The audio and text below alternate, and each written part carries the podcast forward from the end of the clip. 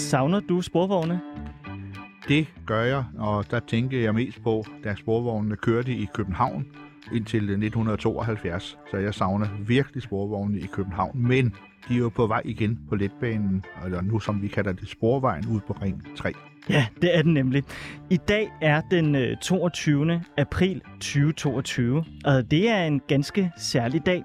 Fordi i dag der er det øh, præcis 50 år siden, at den sidste sporvogn, den rullede igennem hovedstaden. Dengang så var det for, at man skulle gøre plads til fremtiden biler og busser, men i dag så er man jo så begyndt at anlægge letbaner i de største byer i Danmark og øh, også rundt omkring i Europa. Men hvorfor ville man ødelægge grøn kollektiv trafik i 1972, og hvad har vi mistet efter sporvognen kørte sin sidste tur for 50 år siden. Du lytter til Frederiks værk her på 24-7, det øh, ugenlige kulturprogram, som øh, jeg står for her. Og jeg er tilbage igen efter en lang påskeferie, og det er jeg rigtig glad for. Mit navn det er altså Frederik Vestergaard. Rigtig hjertelig velkommen til.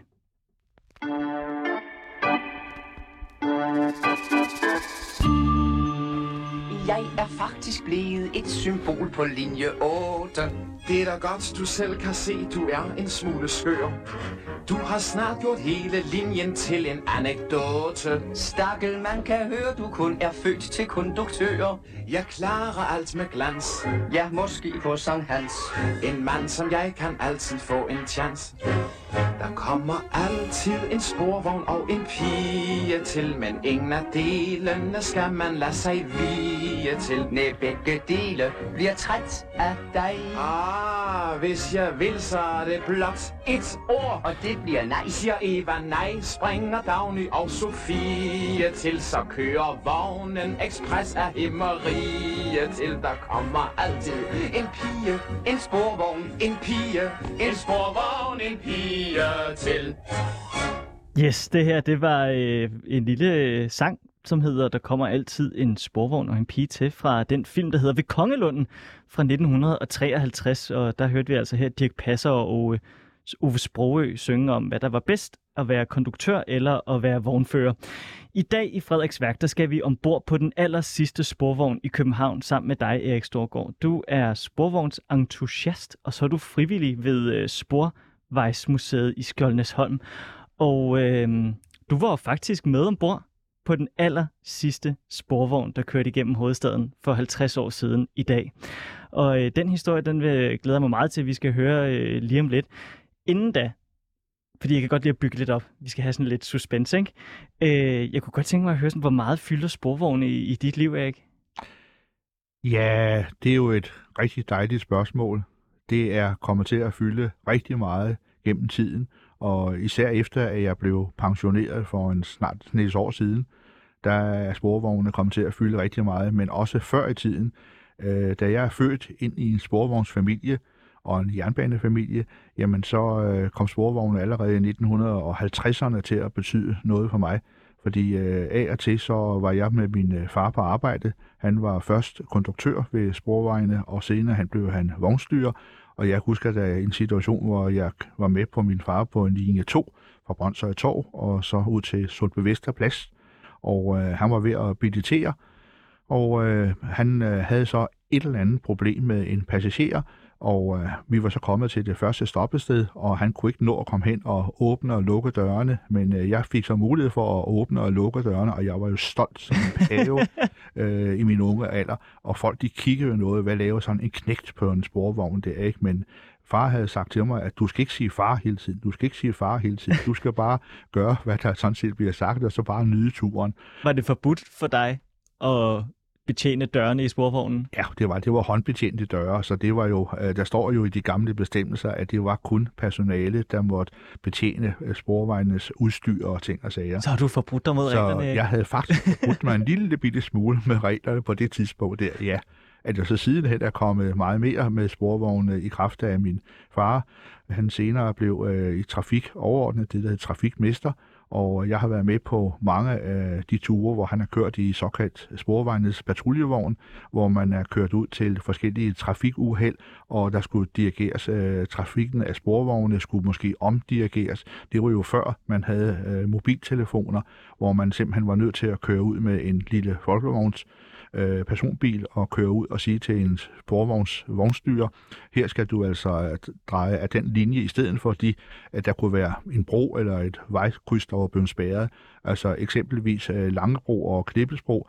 Det var to- tit oppe. Ja, det, ja, Ja. ja, de var jo tit oppe der, og der kunne også ske trafikuheld, eller der kunne ske noget andet, noget som gjorde, at sporvognene så måtte køre over den anden bro. Så kørte man ned i Stormgade for eksempel og sagde, du kører som linje 2 over Knibbelsbro, eller du kører over Langebro med linje 2 og så videre. Så der var omdirigeringer på mange måder, og derfor kom jeg til at kende øh, sporvognene meget, meget grundigt, og også en hel del af personalet. Men det var en spændende tid. Husk på, øh, jeg har var ikke engang fyldt øh, 16 år på det tidspunkt der, så det var spændende at være med ude i den voksne verden. så det er helt sikkert. Hvorfor brugte man ikke en radio? Jamen, det var, var at kontakte konduktørerne til, eller, øh, til, til vognføreren for at sige, at du Ja. skal dreje her i stedet for at køre ud det med var en jo- lille folkevogn. Det var jo meget, meget dyrt at have radiokommunikation i, i, på det tidspunkt, og det var slet ikke øh, noget, vi kender, som vi kender det i dag. Øh, der var nogle ganske få af biler, der havde radiotelefoner. Okay. Øh, NMT, det nordiske mobiltelefonnet, var jo slet ikke oprettet på det her tidspunkt. Så derfor så, øh, der var kun, man brugte almindelige telefoner, personalet, de måtte øh, simpelthen bruge en 10 øre fra deres billetbeholdning for at kunne ringe fra en telefon, og, eller der var tjenestetelefoner på visse vitale trafikale steder Ja. i København. Det var den måde, man kommunikerede på på det tidspunkt. Gud, hvor har det været besværligt, hvad det jo i gamle dage, ikke? Det må man nok sige, det har været noget mere besværligt, end, end vi kender det i dag. Det er helt, helt sikkert. Men Erik, du har jo taget, øh, du arbejder jo, øh, eller ikke arbejder, men du er frivillig ude ved, øh, ved Sporvejs, Sporvejsmuseet ude i Skjoldnæsholm på Sjælland, hvor I har en masse, masse gamle sporvogne og øh, omnibusser øh, ude, så man kan komme ud og opleve den tid, hvor at øh, sporvognene de kørte rundt i, øh, i Danmark.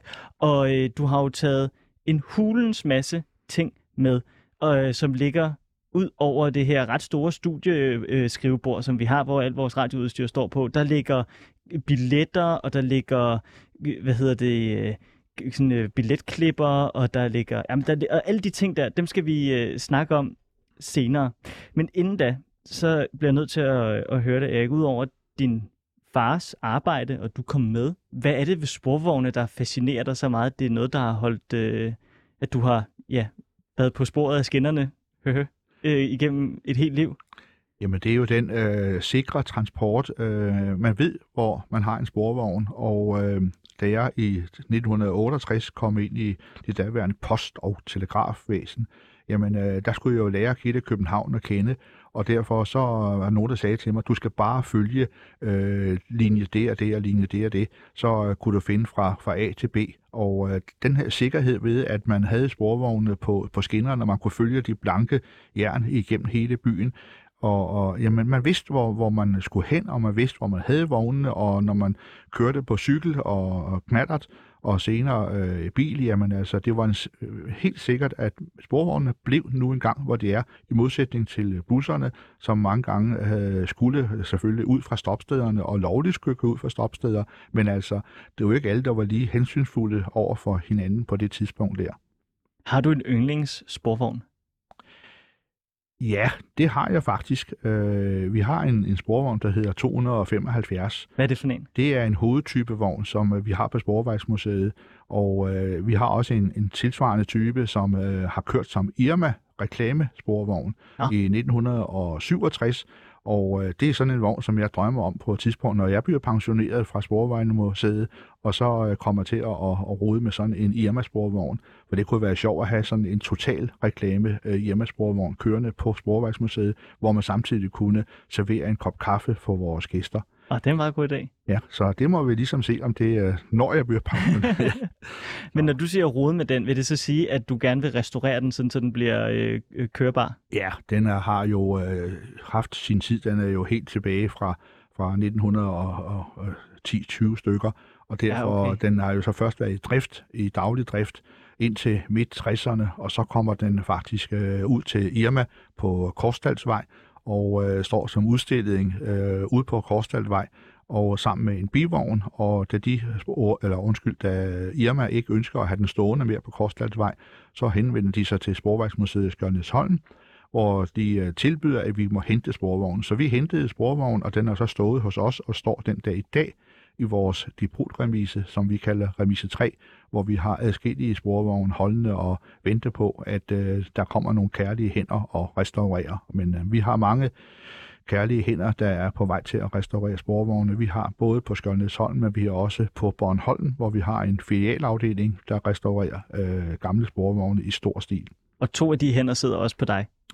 Ja, nu øh, er det øh, mest øh, det, kørselsmæssige, altså logistikmæssigt øh, hensyn til vores lastbilkørsel, og øh, hvor vi har to lastbiler, hvor jeg så øh, sammen med et par stykker andre betjener dem, og der henter vi alt fra skinner til øh, busreservedele, til alt, hvad der mangler af komponenter til sporvogne. Vi er jo ude i en verden, hvor man ikke bare øh, kan investere eller kan øh, bestille en, en effekt. Vi må ud og, og hente nogle stumper, mm. og de skal samtidig specielt fremstilles, og de er hulens dyre. Ja. Og derfor bruger vi også øh, blandt andet Bornholm, som, som har nogle øh, faciliteter, som gør, at de kan lave nogle rigtig gode ting til os, og restaurere og male og servicere på alle mulige måder. Nu spillede jeg jo lige før et klip fra den film, der hedder Ved Kongelunden fra 1900, og, øh, og øh, hvad var det, jeg sagde? den var fra? 53. 53. At du, altså, i den film, der bor Ove Sprogø og Dirk Passev i en sporvogn. Det er rigtigt. Har du nogensinde drømt om at gøre det? Nej, det har jeg ikke. Jeg har sovet i en sporvogn øh, bevidst, hvor vi har skulle være til et øh, arrangement på Skjørnesholm, hvor vi ikke havde mulighed for at overnatte dernede.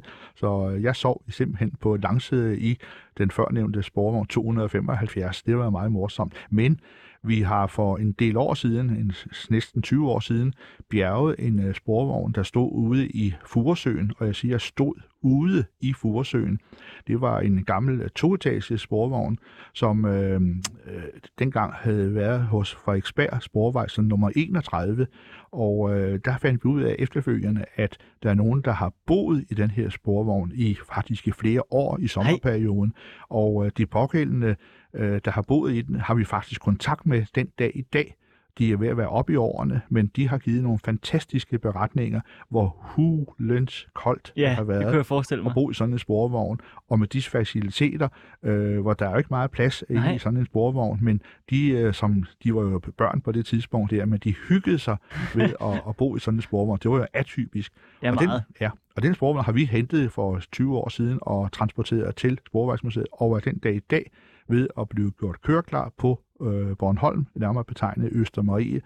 Og øh, det var jeg nok sige, at øh, jeg var med til at hente vognen i, i Furesøen. Så sagde jeg til mig selv, da vi satte den af på Sporvejsmuseet på nogle øh, tildannede jernbanesvælder, og sagde, nå, nu er det projekt afsluttet. Det får jeg aldrig nogensinde mulighed for at, at se, øh, hvad skal man sige, hvad det bliver til. Og derfor var det en stor glæde, da vognen på, for 5-6 år siden blev transporteret til Bornholm, og nu den dag i dag opstår som fuld fønix af det hele. Det er en fornøjelse. Det er jo faktisk, den historie, du lige har fortalt det ikke? det er jo faktisk hele, øh, hvad skal man sige, øh, den indkapsler meget godt hele historien omkring øh, sporvogne som fuld Phoenix. Ikke? Noget, man lagde i graven engang, Ja. som nu er ved at genopstå i form af ja, letbaner og bybaner og, og hvad det ellers hedder. Ja. Øhm, det skal vi nok også øh, få snakket om. Men øhm, helt sådan lavpraktisk, hvornår får vi de første sporvogne i Danmark? I 1863, der kommer de allerførste... Det er tidligt. Ja, det er faktisk ret så tidligt. Øh, 1863, og så bliver så øh, nedlagt, øh, omdannet i 1972 til busdrift. Men de allerførste sporvogne 1863, det er hestetrukne sporvogne, Ja. og de kører helt øh, frem til efter århundredeskiftet, og den meget legendariske øh, hestesporvogn Hønen, som øh, blev kaldt, da den kørte igennem Nørregade her i København, jamen den har vi faktisk kørende på Sporvejsmuseet i Skjoldsholm af og til med en hest foran. Ligesåvel som vi har en heste-omnibus kørende med to heste foran, og øh, det er virkelig to trækplastre, når de er ude at køre på Sporvejsmuseet. Det kunne jeg godt forestille mig, fordi jeg har sådan en idé om sådan et, en hestetrukken omnibus, som du fortæller. Det, det er sådan noget, jeg forestiller mig for Victoria-tidens London. Ja. Altså, sådan en kæmpe dobbeltdækker øh, bus i træ, som så er trukket af sådan nogle store, stærke bryggerheste, forestiller jeg mig. Ja, altså nu til øh, før nævnte sporvogn, hønen der, Ja. ja. det er jo faktisk en, en lille hest, der behøves til den. Nå, fordi okay. friktionen netop med sporvogne, den er jo, at det er jern mod jern, og derfor er der en praktisk taget næsten ingen friktion, så der skal ikke ret meget til for at trække sådan en, en lille hestesporvogn der. Og det er også derfor, at, at det var godt at, at have der i 63, for det var meget bedre, at de kørte på skinner, end kørte på de her toppede brosten, Mm. eller øh, øh, i øvrigt øh, udgivende øh, belægninger, hvor øh, der var alt muligt, man lå og kørte på der. Men øh, det her med, med hesteomnibussen, det er jo faktisk næsten en toetages. Kusken, han sidder helt op på taget af hesteomnibussen og trækker i tømmerne til Godt. hesten. Og jeg vil nok sige, hvis ikke man er rutineret kusk, så øh, jeg Det vil være ikke svært at manøvrere rundt, ikke? Ja, det Ja. må det være. Så, men vi har lige fået revideret hjulene, og vi har lige købt helt nye hjul til dem, for de var ved at være godt slidte. Og den hesteomnibussen der, den kører rigtig meget, også på vores brosten. Og så fra øh, 1863 og så op i, øh, i, 19, i, i det 20. århundrede, ikke? Ja. Så øh, jeg, jeg har sådan en idé om, og det kan godt være, det er forkert, men jeg har sådan en idé om, at der lige pludselig går en eller anden sådan inflation i sporvejsanlæg, og så lige pludselig, så skal hele hovedstaden, men også de andre store byer i Danmark, Aarhus og Odense, de skal lige pludselig have sporvejsnet, og så går det ekstremt stærkt. Er det rigtigt? Ja, det er rigtigt. Og øh, der sker jo det, at når først man har lagt skinnerne, og det har jo galt både i Aarhus og i Odense, hvor man også lagde skinner, og, øh, men altså omkring århundredeskiftet, så begynder elektriciteten jo at vinde indpas. Ja. Og det her med heste, det var jo en forholdsvis dyr trækkraft. Øh, det var faktisk dyrere end kusken, fordi en hest kunne man ikke bare lige få fat i, hvorimod en kusk, det var man øh, ret let få fat i simpelthen. Og øh, derfor, når de her heste var så dyre og passe med fod og alt sådan noget der, jamen så øh, omkring øh, 1900-tallet, så begynder man at lave forsøg med elektrisk drift. Øh, og når jeg siger elektrisk drift, så er det faktisk batteridrift, eller det man kalder i dag akkumulatorvogne. Og øh, der var sådan nogle vogne, der kørte på Kongens Nytorv blandt andet, og øh, de havde øh, batterier i, og de stank af syre noget så frygteligt. Hvordan øh, lugter sådan noget syre? Det er en... Øh, det, det, ja, hvordan lugter syre? Hvis man lugter til et, batteri, et akkumulatorbatteri, så er det væser det i næsen simpelthen. Okay. Det er meget, meget usundt. Og derfor, det var få år, man kørte på batteridrift med den type batterier, og så går man så over til luftledningsdrift, og øh, begynder så at trække to ledninger herinde i, i midten af København, fordi man var bange for vagabonderende strømme, således at øh, minustrådens, som, øh, eller Ja. minusforbindelsen, som sidenhen kom til at gå igennem skinnerne, at den strøm skulle gå over i diverse kabler og rør, vandrør og ting og sager, og på den oh, måde ja. tæringer. Og øh, det er faktisk øh, dengang et problem, hvis ikke at man havde lavet nogle rigtige jordforbindelser fra rør, øh, gasrør for eksempel også, og så over til vandrør og til spormaskiner, at der opstod tæringer i de her sådan, øh, ka- kabler og, og ledninger, og det var jo farligt, fordi gasledninger, der blev utætte, det er jo ikke så godt. Nej. Men altså til sidenhen, så bliver der så lavet de her øh, jordforbindelser via skinnerne, som vi kører med i dag, og så har man så en, en tråd oppe i luften, hvor man har øh, cirka på det tidspunkt 550 volt med en jævnstrøm, og det lavede man så ved hjælp af, af højspænding. Man fik øh, 6.000 volt ind på små øh, transformerstationer. Er det meget? Det er meget. Ja, Okay. dengang var det meget. Jeg var ikke så god til fysik-kemi, Ej, så jeg ved ikke rigtig 6.000 volt. Det er sådan lidt arbitrært Ja, for mig. ja. Men det er meget. Det er meget, Ja. det er det. Og det blev man så ensrettet, eller først og fremmest øh, transformeret ned, og så blev det ensrettet i en kviksølv-enretter, kviksølvs-enretter, og øh, så sendt ud som 550 volt jævnstrøm i øh, ledningsnettet til sporvognene. Sidenhen har man så øh, ændret det på forskellige spændinger sat det lidt højt op, højere op, og det har man også den dag i dag øh, op på 620-30 volt, som vi kører på, og letbanen eller sporvognen på Ring 3, den kommer til at køre på ca. 750 volt derude. Men altså, det som du sagde med 6.000 volt, jamen i dag opererer man med 400.000 volt, så det er sådan noget, man skal holde, holde nænderne fra. Jeg har en frygt, Erik, stadigvæk den dag i dag for, at når jeg går over øh, sporskinner, og det er altså både hvis jeg er i byer, hvor der er sporvogne, men også øh, togskinner, hvis man er ude på en lille bitte øh, togstation ude i provinsen, og man skal krydse sporet, så er jeg altid enormt bange for at træde på skinnerne, fordi jeg er bange for, at jeg, jeg, jeg simpelthen altså, bliver kogt eller stegt af elektricitet. Var det, altså var hele København og Aarhus og Odense dengang omvandrende frygt, øh, eller hvad skal man sige, omvandrende dræbermaskiner i de her skinner, der, der forbandt hele byen. Det er klart, at da elektriciteten vinder sit indpas i, i København, der er rigtig mange, som er nervøse for det her nymodens. Fordi Ja. ja. det var ikke noget, man kunne, øh, kunne se på nogen måde, men det var jo hulens farligt at røre ved det her. Og jeg kan give et eksempel, at øh, på Sporvejsmuseet havde vi igennem en hel del år øh, en medarbejder, i undskyld, en medarbejder, som var totalt blind, og han arbejdede som elektriker på Åh. sporvognene, Spændende Og- kombination. Ja, det øh, synes øh, vi jo andre også til at starte med, men vi, han sagde også til, til os andre, jamen, øh, kan du se strømmen? Og det må vi jo så sige, jamen det kunne vi ikke, men øh, han kunne mærke strømmen, og det kunne vi andre også, og derfor holdt han fingrene fra, fra strømmen. Ja, okay. Og det er jo sådan en meget god sammenligning på det. Men det er klart, at man har fået et andet forhold til øh, strøm i dag, men altså skinner, øh, der ligger nede i jorden, er jo det, man kalder jordet grundigt til, øh, til alt muligt, øh, som, som nu de skal være på Jo, men i, i 1920'erne, altså hvis man stillede sig på, øh, på en tog, eller på en jernba- hvad, øh, sporvognsskinne Ja. inde i byen, kunne man så dø? Nej, det man okay. aldrig under nogen omstændigheder. Det okay. kan man ikke. Nå, okay. Umuligt. Det, øh, godt.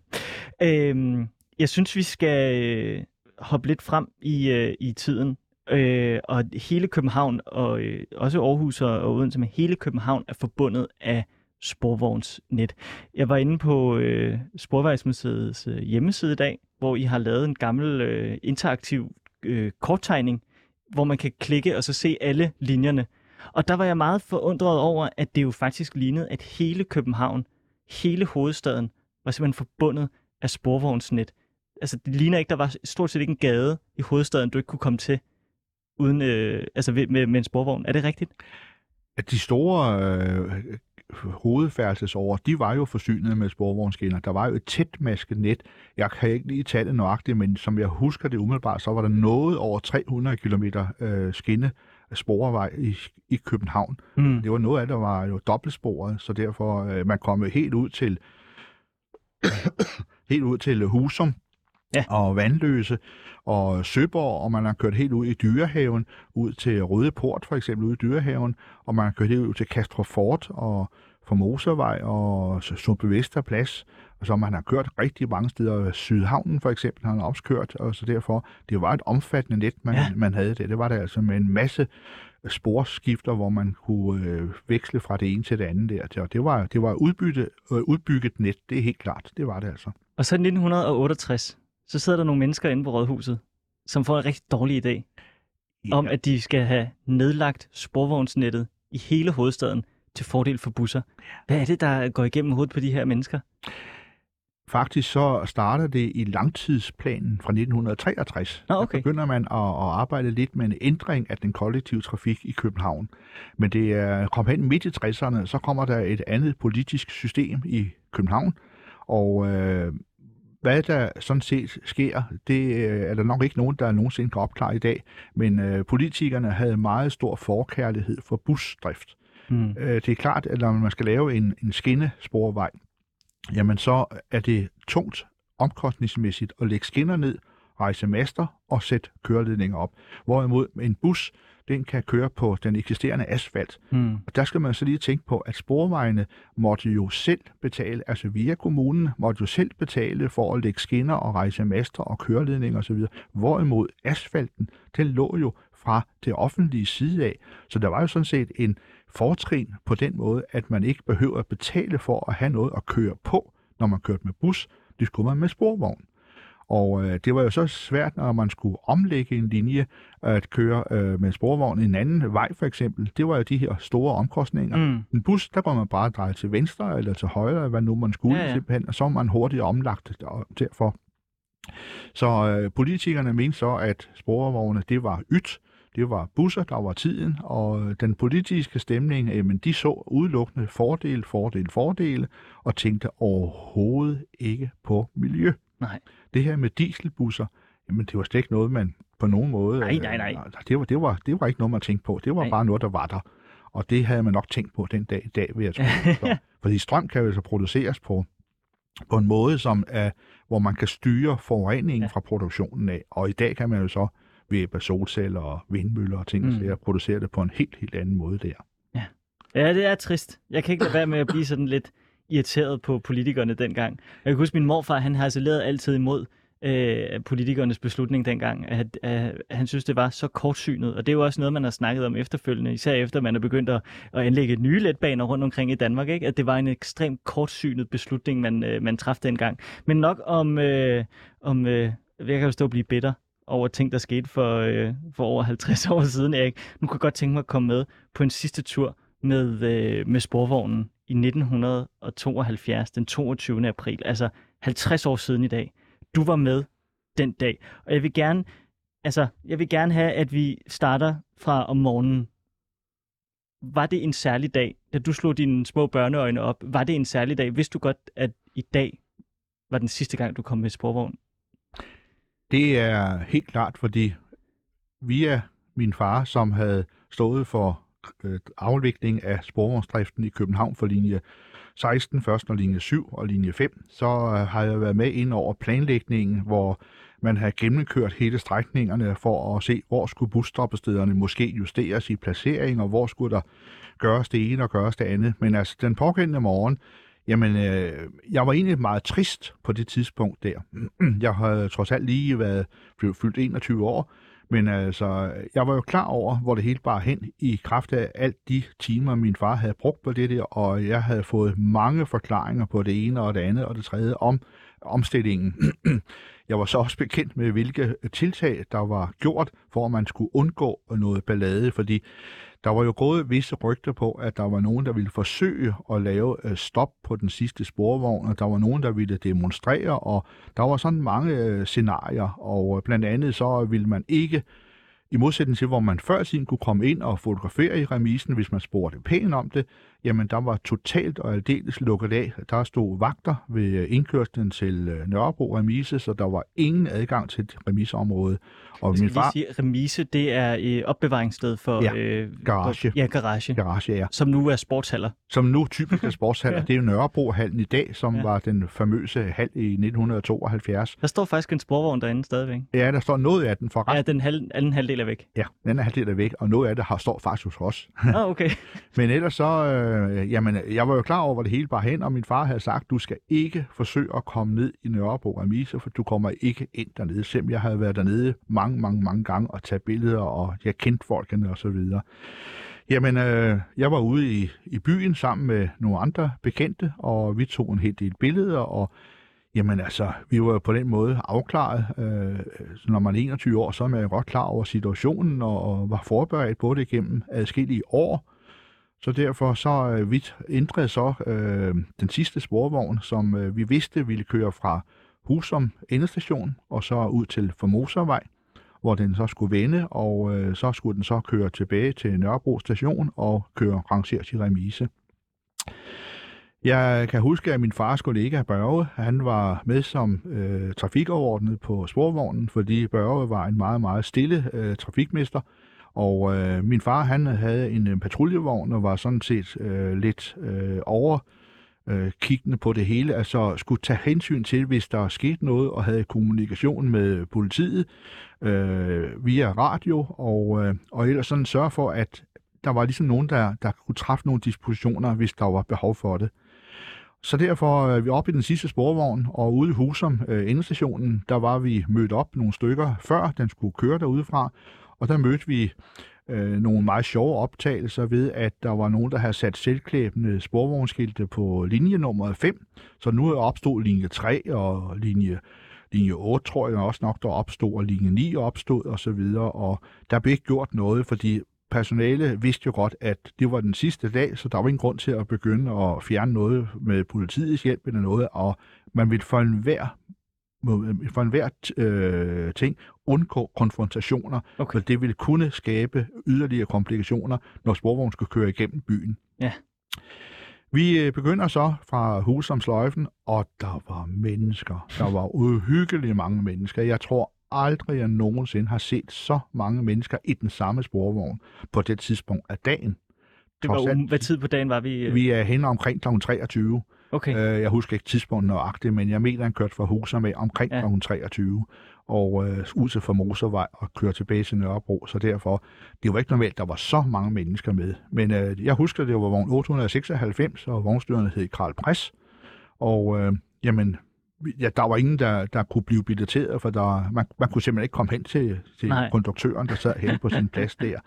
Og jamen, der var for så vidt en god stemning i vognen, og der var et par motorcykelbetjente, som fulgte vognen meget, meget ja. nøje. Og jeg ved ikke, hvor min far var henad, jeg så ikke noget til ham der, men øh, jeg, jeg kunne heller ikke have forbindelse med ham. Der var jo ikke noget mobiltelefon eller noget. Men øh, vi kommer så ud til Formosavej, og der er et hav af mennesker derude, og efterfølgende så kører vi så mod Nørregade, og der bliver så lidt turbulens i gadeniveauet derinde, ved at der er nogen, der forsøger at stoppe sporvognen. Men øh, der kommer ret hurtigt et par aktive motorcykelbetjente til, og der bliver ryddet af, ja, vognen bliver forsinket i afgangen fra Nørregade, og det er jo nok historisk, fordi hønen kørte jo netop i Nørregade, så derfor var det et sjovt sted at lave ballade, hvis man kan bruge udtrykket sjovt om en, Ja, jeg forstår. men øh, jamen, så kørte vi jo mod Nørrebro af Mise, og det var jo fatteligt, hvad der var af, af mennesker øh, ude ved Nørrebro af Mise, som skulle se den sidste sporvogn blev rangeret ind i Nørrebro af Mise. Og det var meget sjovt, at efterfølgende kom en af mine gode kollegaer, øh, som på det tidspunkt var i politiet og var i, i den styrke, som skulle øh, altså, holde øje med Nørrebro og Mise. Og han har efterfølgende spurgt mig mange gange, har du nogle billeder af, hvor jeg står derude som politimand og, og holder øje med sporvognen, og ikke der kommer nogen ind i remisen. Det var en meget sjov lille oplevelse det her. Jamen så sker der det, at vognen bliver rangeret ind, og vi bliver alle sammen smidt ud af vognen, uanset om der var nogen, der kendte mig, og jeg kendte dem ud med alle sammen. Der var kun personalet på vognen, og så var der så efterfølgende afslutning i øh, Nørrebro Remise, hvor at øh, der var noget servering og øh, efter øh, særlige indbydelser, og der har også været en slags øh, afslutningsfestivitas. Jeg vil ikke sige afslutningsfest naturligvis, men afslutningsfestivitas. Ja, gravøl. Og øh, det var jo alle rendede sporvognsfolk, mange af dem der, men øh, de øh, var så i remisen der, og der var så festet om natten der, men der skulle jo gøres klar til den kæmpe store sporvejskavalkade, som skulle løbe stablen dagen efter den 23. april. Der havde jeg så mulighed for at være med i optoget. Er det den, jeg har fundet? Der ligger på, øh, på, på nettet, på, øh, på YouTube, så ligger der nogle øh, smalfilm øh, uden lyd, så derfor så gør de sig ikke så godt i radioen. Men jeg kan jo lige prøve at, at vise dig her, Ja. øh, Erik. Det er simpelthen øh, den allerførste, tror jeg. Jeg ved, det må du så lige rette, men man kan se, der er en masse mennesker samlet ja. inde i, øh, i Indre By i København, og så kan vi se, der er en hestetrukken vogn, Ja. der kører afsted. Er det den første? Det er den første vogn, der indgår i optog, og det er faktisk hønen, som, Ja, den, okay. som den dag i dag er bevaret og er i aktiv tjeneste på Sporvejsmuseet på Den er sådan dage. øh, lille og øh, sådan øh, øh, hvid primært, og så en lille gul stribe. Ja, så er der øh, helt åben for, foran i vognen ved hestens bagende. Præcis. Der står kusken og Ja. ja. styrer hesten ude på i alt slags vejr. Den er så gul på fronten, det er simpelthen fordi, det, det er dårlige optagelser på det tidspunkt. Der kommer Nå. heste om i bussen, Ja. kørende. Den, øh, det er den, du fortalte om, hvor der sidder en, øh, en kusk øh, helt op på taget og Det- styrer. Fuldstændig rigtigt. På det tidspunkt var der så fire heste foran, og det øh, var ikke almindeligt. Vi kører normalt kun med to heste. Der er ikke behov for fire heste på den hesteomnibus der. Men, men, men du så det her optog? Jeg var med i optoget. Jeg har faktisk øh, et billede hængende hjemme på væggen, hvor jeg er i en, en bivogn, der hedder nummer 1310 som linje 9. Ja. Og øh, en af mine øh, ko- kollegaer fra Sporvejsmuseet i Skjoldsholm, han stod nede ved Bellerhøj og fotograferede, hvor jeg stikker ansigtet ud af den åbne dør i den her åbne bivogn. Så jeg har faktisk en dokumentation for, at jeg var med i det her sidste optog. Hvilken vogn var det, du sagde, du kørte i? I sporvogn 13, nummer 1310, en bivogn. 13. Jeg synes ikke, jeg... Den kommer, kommer ret sent i kalvakaden. Okay, jeg spoler lige frem. Ja, ja. Jeg vil gerne... Ah, nu kommer busserne. Det er jo nok ikke... Ej, så er det før. Ja. Men det er, ikke, det er jo ikke sikkert, at der lige præcis Ah, det kan godt være, at det ikke er alle, der er blevet filmet her. Der er, nummer, der er linje 5 i hvert fald. Nå, men, men, men var det sådan, altså det virker jo til, at folk står her og, øh, og sådan tager afsked. Var, var, det, var der sådan en følelse af, at nu, nu øh, tog, øh, tog byens borgere afsked med noget, som havde været så integreret og vigtig del af deres dagligdag? det var jo virkelig en, en, en, en afsked, fordi mange, mange, øh, uden at fornærme nogen, jeg vil nok sige mest den ældre generation, var meget, meget kede af, at man øh, gik væk fra sporvognsdriften. Netop fordi sporvognskørsel øh, kørsel er en meget stabil, øh, rolig kørsel, hvorimod busserne øh, har en helt anden affjedring og en helt anden øh, kørsel på, hvis det er lidt ujævn vej, og, eller hvis chaufføren han svinger lidt øh, ekstraordinært, Mhm. jamen så, så giver det en urolig kørsel, og derfor er det ældre mennesker, var på det tidspunkt langt fra begejstrede for, at sporvognsdriften skulle ophøre. Øh, man havde gerne set den her fortsat der, men Hvorimod den måske lidt yngre generation, jamen de var jo øh, ligesom mere lydhøre over for politikere og sagde, jamen øh, det er fremtiden med, med busdrift, og vi skal ikke stå imod fremtiden og alt sådan noget der. Så der var nok en, en tvetydig holdning på det tidspunkt der, men altså den har ændret sig drastisk Det man efter, at sige. efter 72, og hvor vi får energikrisen i 73, Ej, det var virkelig dårlig timing. Ja, det altså øh, personligt tror jeg, at havde energikrisen kommet fem år før, jamen så havde sporvognsdriften fået lov til at køre lidt længere, end den gjorde til 72. Men altså der i 73, hvor man pludselig får en brændstofmangel, på brændstofmangel, og man begynder at virkelig have fokus på at spare noget energi og så videre, der får man, øh, hvis man siger, der får man virkelig øjnene op for, at det var nok en dårlig beslutning at aflive sporvognsdriften i København. Erik, tiden den øh, flyver simpelthen afsted. Jeg har egentlig skrevet en masse spørgsmål om, øh, hvad vi sådan har mistet, tabet og, og så videre. Det synes jeg måske er sådan lidt... Øh, det, er der, det er der måske ikke så meget grund til at, øh, at stå og tale om, fordi et, man kan tage ud på øh, Sporvejsmuseet, så kan man s- s- se det hele. Øh, og to, så øh, vil jeg jo egentlig også gerne have, at det her program det skulle være sådan lidt en hyldest til tiden med sporvogn, så jeg synes måske ikke, at der er så mange gode grunde til at stå og, og begræde det tabte, og så synes jeg, at i stedet for, at vi skal dykke ned i historien, jeg har jo bedt dig om at tage nogle ting med hjemmefra, og da du kom ind på øh, radiostationen her i dag, så kom du ind med en kæmpe attaché-mappe, som var fyldt til bristepunktet med alt muligt historisk øh, gods fra, øh, fra gamle dage. Og hvis der er noget, jeg elsker, og hvis der er noget, det her program er til for, så er det netop alt det, der pryder bordet nu. Vil du ikke bare lige hurtigt sådan tegne et billede af, hvad du har lagt ud? Fordi det fylder som sagt hele skrivebordet her. Øhm, hvad har du taget med? Bare sådan lige overordnet, så kan vi dykke ned i de enkelte ting øh, bagefter. Noget af det ældste, det er en øh, lille hæfte, der hedder Politibestemmelser angående kørsel med elektriske sporvogne i København. Øh, det er næsten 100 år gammel, det er fra 1927, og øh, Må jeg, må, jeg, må jeg holde det? ja, det må det i hvert fald. Ej. Hvad var det, vil du læse, øh, hvad var det, du ville læse op? Jeg vil bare lige læse to linjer, som jeg synes er lidt sjov. Vognstyrerne skal være fuldstændig kendt med og indøvet i brugen af sporvognens køre- og bremseapparater. Det er Er rigtigt. det nødvendigt at sige? Det var jo øh, lovgivning på det, eller bestemmelserne fra politivedtægterne i, i tidernes morgen, og det er klart, at det var jo jurister, der har skrevet det på det tidspunkt der, så der har jo formentlig været et behov for det. Øh, det er nok mere behov i dag, at man Ja. ja. kan skrive, at ikke folk de må pille ved det ene og det andet, for det oplever vi i temmelig stor stil. Prøv at læse det næste, der står. Det synes jeg også er ret morsomt. Det er noget lige at skimte. Ja, men øh, der står også, at de skal være ædruelige og i enhver henseende normale folk over 20 år gamle. Og i tjenesten skal de være iført den normerede påklædning. Og øh, der står også, at vognstyrerne skal feste hele deres opmærksomhed på vognens førelse. Under kørslen må de ikke indlade sig i samtale. Nå. Og det kan vi jo også huske fra sporvognene. Det står faktisk i busserne i dag, at under Ja. kørsel er det forbudt at føre samtale med vognstyreren. Hvad betyder det, at de skal være normale? Det kan jeg ikke svare på. Det er for at sige det helt klart. Øh, der er nok de færreste personer, der har et stykke papir på, at de er normale, men øh, der vil nok tænkes på, at de skulle kunne se, og de skal også rimelig kunne øh, høre, og de skal også kunne bevæge øh, arme og ben osv. Altså jeg kan give et eksempel fra øh, i 30'erne og 40'erne. Der er faktisk en bestemmelse fra sporvejenes ansættelsespolitik, at øh, personalet skulle have en bestemt højde, de skulle være minimum 165, øh, 100, undskyld, 170 cm høj, Mhm. mm-hmm. når det var mænd. Men kvinder, de måtte være 165 cm, altså en lille smule lavere, da de skulle ansættes i 1960.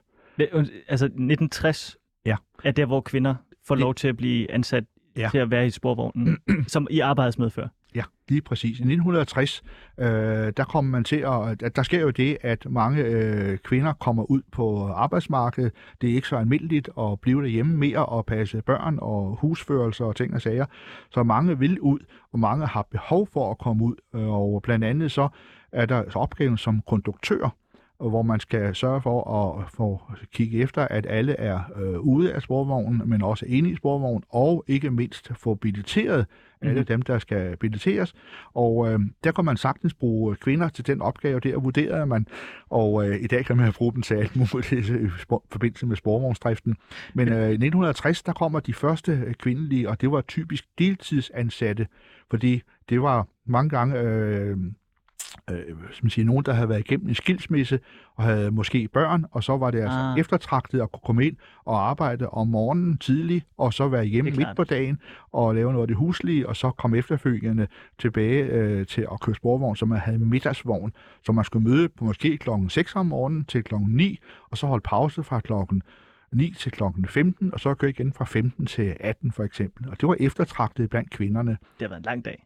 Det har været en lang, lang dag, det har det altså været. Men, men, men det er bare sjovt at tænke på, at det først var i 1960, Ja. at kvinder fik lov til at arbejde i sporvognsnet. Det er jo ja. Helt øh, tosset at tænke på i dag.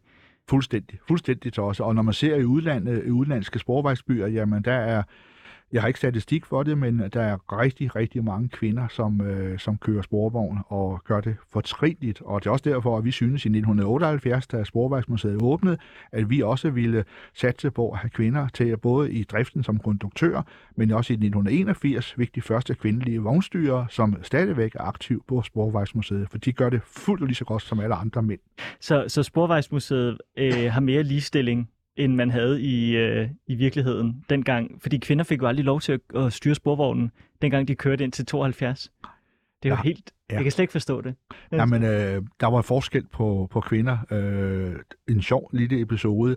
Ude ved sporvogns-endestationerne, når der holdte en sporvogn, og så kom nummer to sporvogn, så Ja. holdt nummer to jo efter den nummer et sporvogn, og så gik personale normalt ind og drak kaffe, så kørte den forreste sporvogn. Så skulle den nummer to sporvogn køres frem. Ja. Men det måtte damerne godt gøre, men under forudsætning af, at de ikke slap håndbremsen. Og det var betjent på de, de nye sporvogne, og øh, det var simpelthen for, at man mente ikke, at, at de kunne have styr på, hvad der skulle være håndbremser, og hvad de skulle gøre med den, og hvordan de skulle stoppe vognen, så derfor. Og øh, der skete et enkelt eksempel øh, i, i 60'erne, at en medarbejder fra Husum Elstation, hun øh, startede den her sporvogn med at køre op i nogle kørekontakter og havde spændt håndbremsen, men hun drejer så den forkerte vej og faktisk kommer ud på Frederikssundsvej og kører et langt stykke af Frederikssundsvej, inden hun får den stoppet igen. Og det, det gav jo netop noget på, noget på styr hos sporvejene, at der var en kvinde, der var kommet til at køre sporvognsstykker der. Men øh, det var det, der skete dengang der. Jeg skal også lige hurtigt høre dig, inden vi hopper videre til nogle af de andre ting. Øh, nu siger du med sporvejen, og Åh, oh, tiden flyver. Nå, øh, men, men hvad- det der med, at sporvognen kom til at køre gale afvej, var det nogensinde farligt for den øvrige trafik med, med sådan nogle kæmpe vogne, der var tonser på skinner ned igennem gaderne? Færdselsloven på det tidspunkt var jo helt anderledes, end den er i, i dag. Ja. Øh, Der havde sporvogne jo en forkørselsret. Det er noget, der er afskaffet for mange, mange år siden, og det er nok også meget godt. Men altså, den her forkørselsret, det gjorde jo, at man i dag vil man kalde det vigepligt, og det har man faktisk for en stor dels vedkommende også, men der er let, letbanen, som man har i Aarhus, der er så nogle helt andre regler, hvor man har almindelig vigepligt øh, over for almindelige bilister, Mhm. mm-hmm. men signalstyring osv. Men altså, i sporvognens tid i København, der havde man den der forkørselsret, hvor man skulle vige for sporvogne, i stil med, ligesom man har med udrykningskøretøjer, Mhm. mm-hmm. hvor man også kan give plads og alt sådan nogle ting og sager der. Så derfor, der var nogen, der, der ikke huskede det, og så skete der altså en gang imellem nogle drastiske uheld, for eksempel. Ikke? Jo. Altså for eksempel der i, øh, i midt-60'erne, hvor der er en linje 2 vogntog, der kører igennem Christians Møllers plads, Mhm. mm-hmm. og kommer til at ramme en benzinvogn, som bryder i brand. Ej. Og øh, der sker jo så et alvorligt uheld, hvor sporvognen den bryder i brand. Der kommer mig bekendt ikke nogen mennesker, øh, der bliver dræbt ved det, men altså nogen kommer til skade ved det. Men altså, det er jo sådan nogle ting, der kan ske ved, at sådan en tankvognschauffør, han kører ud foran en Ja. sporvogn og bliver ramt af en sporvogn, der kommer med en pæn hastighed igennem den store rundkørsel, der var derude på det tidspunkt. Erik, vi skal tilbage til alle de mange ting, du har taget med. Og jeg vil gerne tilbage til øh, forskellen mellem øh, mænd og kvinder på øh, i øh, sporvejsnettet øh, som arbejdsplads.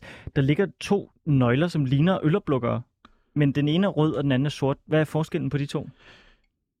Jamen altså, sporvejene, de øh, ville jo øh, have ansat sporvejs øh, konduktriser, og øh, for at de skulle have en afvigende øh, omskifternøgle, som det hedder, det er faktisk en, en nøgle til at styre sporvognen med, det er den, der er beregnet til at aktivere strømfordeler osv. Ah, okay. Og øh, de skulle have en rød nøgle, som man kunne se. Hvis nu det var en kvinde, der kørte, så var der sådan en rød nøgle, der sidder i, og så kunne man finde det tilbage til vedkommende. Hvorimod alle mænd, de havde en sort øh, bakelit-nøgle i stedet for. Så der var ikke øh, ligeberettigelse på det tidspunkt i hvert fald. Nej, det er sjovt, der skulle ja. være to forskellige, fordi de tjener fuldstændig samme funktion, ikke? Fuldstændig samme funktion. De kan bruges til nøjagtigt det samme. Og de har oprindeligt, og de, dem de røde nøgler har også været sorte på et tidspunkt, Ja, og de er bare kommet noget andet øh, bakelit på i stedet for, så man kunne se, at det var øh, en, en, en kvindelig medarbejder, der, der, der har- havde ejerskab af sådan en nøgle her. er det sjovt. Det er magt lidt morsomt. Har du taget noget med fra 2. verdenskrig? Ja, det har jeg. Det er jo en forfærdelig situation, som vi Ja. ja. hører om i, i Europa. Og øh, det er en lille publikation, som hedder Fortegnelse til brug for sporvejens kørende personale over beskyttelsesrum og dækningsgrave ved sporvejslinjerne. Okay, hvornår er den fra? Den er øh, udgivet, øh, jeg har ikke årstallet, men den er jo relateret til, øh, til øh, 2. verdenskrig 40-45. Ja. Og øh, man kan se her, at, at for eksempel linje, linje 8, som er jo en legendarisk linje i Brøndshøj, jamen der var dækningskrav, øh, hvad hedder det, jo, nej, der var et øh, beskyttelsesrum på Frederikssundsvej nummer 156 og nummer 154A. Men nede i øh, Borups Allé, der var der en, ved Borups Allé ved Frederikssundsvej, der var en dækningskrav, hvor at personale kunne søge flugt i. og det er jo altså en vemmelig situation, når man kører sporvogn, og så må forlade det hele, og sige til passagerer, at vi skal over i det her beskyttelsesrum, og man var jo nødt til at forlade sporvognen øh, stående ude midt på gaden. Ja, ja. Det, så det er jo altså uhyggelig læsning fra, fra det tidspunkt der. Det er simpelthen en helt lille lommebog med optegnelser af alle de beskyttelsesrum, der har været tæt på, øh, på, på linjen, Ja, der har man været kunne finde hen til den nærmeste. Ja, linje 20, linje 20 for eksempel fra Toftegårds plads til Svanevej. Jamen linje 21, som er en buslinje fra Strandvejen til Toftegårds plads. Mhm. Og så slutter den med linje 22, Husum Frederiksholm. Og så er der ikke flere linjer på det tidspunkt der. Men øh, der står alle øh, dæknings, dækningskrav og beskyttelsesrum langs med sporvognslinjerne Ja, okay. her. Så de, har været, de her hæfter, vi har fået fat i, det hæfte, jeg har her, er et rimelig nydeligt hæfte, men de er meget slidt, nogle af de her hæfter. Så det er en, en, en, en grim erindring, kan man sige, at have Mm. om en, en tid der. Det er det altså. Jeg har også taget en lille hæfte med, der hedder ja. ledvognene. Sporvejene. Ja, hvad er en ledvogn? Det er simpelthen ligesom vi kender en linje 5C i dag. Ja. Der er en med et led på sådan en bus, en Nå, ledbus. ekstra... Øh... Der er faktisk sådan et lille øh, rundt platform inde midt Nå, i den, køretøjet. ja, ja, ja. Og, Hvor det øh, der harmonika... harmonikaen sidder, ja. Ja. ja. Og det er for, at vognen kan jo på den måde give sig til siderne. Og øh, der får man så ledvognene på 1960. Øh, man, man, man laver jo faktisk i før lige 60, der begynder man at lave en modernisering af sporvejene. Ja. Der var det politiske system lidt andet, og derfor så øh, valgte man så at udskifte en hel del af de gamle vogne, som var meget, meget slidt. Man må lige huske på, at de seneste vogne er bygget under 2. verdenskrig. Kun ganske få er bygget i starten af 50'erne med en ikke succesfuld øh, måde. Men altså, der er opbygget igennem øh, krigens tid nogle vogne, og det hele var jo godt slidt. Og ellers alle andre vogne, de er jo fra 20'erne og før 20'erne, så derfor det var virkelig godt slidt. Mm. Så derfor så fik man en bevilling til at øh, først købe 30 ledvogne i, i Dyvak, Düsseldorf, altså nede ved Yrdingen, Mhm. og øh, der får 30 vogne leveret, og man får option på, at man kan levere op til 100 vogne. Og de 30 vogne bliver så leveret, og de bliver så kaldt ledvogne, fordi de havde sådan et midterled, og hvor der så sad en vognstyrer henne og styrede selvfølgelig, og så sad der en konduktør henne ved, ved pladsen og skulle bilitere. Mhm. Onde tunger siger jo, at man dengang øh, havde sagt fra sporvejens ledelse, at tidligere var der jo tremandsbetjening i sporvogne. En mand, der styrede sporvognen som vognstyrer, en motorvognskonduktør og en bivognskonduktør. Og det var altså tre mand, hvor man ved ledvognene kun havde to. Okay. Og øh, der havde sporvejens ledelse faktisk sagt, at man gerne ville undgå at have to mand på alle vognene. og øh, man ville godt have det enmandsbetjent. Og det er klart, kunne man skære ned fra 3 til 2. Mhm. Det var en kæmpe besparelse. Kunne man så også skære ned fra 2 til 1, så var det en endnu større kæmpe besparelse. Det er klart. Og vi har dokumentation for den dag i dag, at de ledvogne, som øh, vi har fået hjem fra Ægypten, jamen der er ledningsnettet faktisk beregnet til at lave enmandsbetjening af sporvognene, men det kom aldrig til at køre i København. Og det har måske været bestemt af fagforeninger, eller meget stærke fagforeninger på det tidspunkt, fordi det havde måske gjort, at sporvognsdriften kunne være mere rentabel ved at køre med enmandsbetjening, i stedet for at man hele tiden skulle have tomandsbetjening. For vi må huske, at det i 60'erne, der begynder lønningerne at stige og Ja, stige ja, ja, og så det stige. bliver dyrere går bliver holde det. dyrere og dyrere. Ja, ja. Og personaleomkostningerne, de bliver Ja. større og større. Det er klart, der er nogen til at betale dem. Det er passagerer, og Ja. det er skatteydere. Ja. Der er kun dem til at betale det her. Så der får man sådan en, en serie vogne, og det er klart, alt af spor, øh, materiel ved sporvejen, det beskrives, og der skal personalet så have en indøvelse i de her sporvogne, og der har vi så nogle små hæfter, som vi kalder instruks for betjeningsinstruks for vognstyrer til de nye se? sporvogne. Ja, værsgo. Tak. Og der er en tilsvarende en for konduktører, fordi lige pludselig, Den er fra 1938, den her. ah, det, er- det er bare et, formular nu. Nå, okay. Nej, den er for 60. Nå, ja, det er det. Den er Ja. fra 60. Men ellers så, øh, konduktørerne, de skulle jo lige pludselig til at betjene trykknapper. Tidligere har de jo bare brugt en klokke, eller bare, der har de brugt en klokkestreng i sporvognen, hvor man sagde ding, ding. Jamen så øh, vidste vognstyren, at han måtte køre ifølge konduktøren, Hvorimod, hvis han slog en gang på klokken, jamen så skulle sporvognen stoppe. Og det var jo så ikke meget med trykknapper, men det var udelukkende øh, en klokkestreng, en læderstrop, man trak i. Så nu skulle de til at trykke på seks forskellige knapper af åbne døre, lukke døre og tænde lys osv. Sikkert stress. Ja, sikkert stress. Erik, vi har tre minutter tilbage. Ja. Jeg har tre ting, jeg gerne vil nå. Ja. Den ene ting er, at vi skal snakke Ægypten. Du skal fortælle om det store hæfte, og så så jeg, at du havde en fløjte med. Den vil jeg godt have, at du uh, trutter i. Ja, nu skal jeg lige have fundet. Det kan være, den stadig ligger nede i mappen, det ved jeg ikke. Det er jeg sgu bange for. Så kan jeg jo lige fortælle, øh, imens Erik han, øh, finder sin, øh, sin flotte træfløjte frem, at efter at sporvognene de ophørte med at køre i København, så blev størstedelen af dem skrottet i Sydhavn, men der var også en stor del af dem, som havnede i Alexandria i Ægypten, hvor at, du fortalte mig, Erik, at der faktisk stadigvæk er nogen, der kører i dag. Det er fuldstændig korrekt. Øh, mine kollegaer var dernede for over 20 år siden og forhandlede med Ægypterne i Alexandria, og de nærmest rystede på hovedet og sagde, øh, at I vil købe to sporvogne. Det kunne de simpelthen ikke fatte, hvad vi skulle bruge to sporvogne til.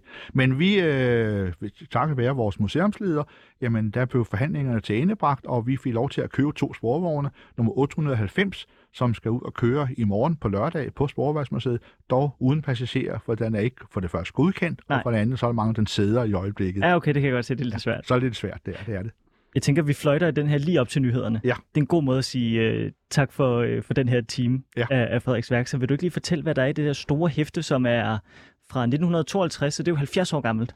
Jeg tog det hæfte med, for netop fordi det er lige præcis øh, 70 år, den fra den 31. marts 1952, ja. og det er en øh, fortegnelse over KS, altså Københavns Sporvejs vognpark, fordi Sporvejen havde jo et omfattende hovedkontor liggende i Gottesgade 53, hvor hele Sporvejene øh, administrativt bestyrede fra, og der var jo alt noteret ned på den ene og på den anden måde, og de her hæfter har vi blandt andet fået nogle på Sporvejsmuseet, og i 52, der kan vi se, at der har været 503 motorvogne Hold på det tidspunkt der. Og det er lige fra ombyggede togetage til skærmvogne og langsædevogne og toakslede vogne, og nogle med fast konduktør, og nogle med øh, boggevogne og så videre. Og tilsvarende med, med bivogne, jamen der, der står her, at vi har 413 bivogne, Ej. en videre fire fejevogne og 25 saltvogne med sniplov. Erik, vi kunne have taget en time til, men det, det går ikke. Vi skal, vi skal videre, men jeg vil bare sige, at i morgen ude på øh, Sporvejsmuseet i Skjoldnesholm, der øh, laver man øh, markering af, at det er 50 år siden den sidste sporvogn kørte igennem København, så det kan man jo tage ud og se. Erik Storgård, tusind, tusind tak, fordi at du ville være med i øh, Frederiks Værk i dag. Det var en kæmpe fornøjelse. Vil du fløjte til nyhederne? Meget, meget gerne. Og det er sådan, to fløjt, det betyder afgang, og et fløjt betyder stop. Fornemt.